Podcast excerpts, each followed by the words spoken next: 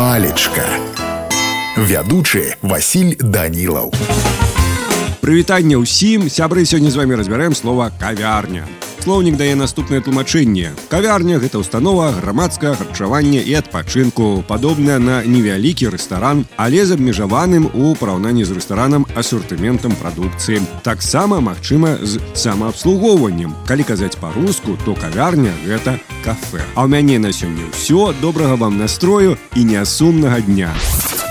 Палічка.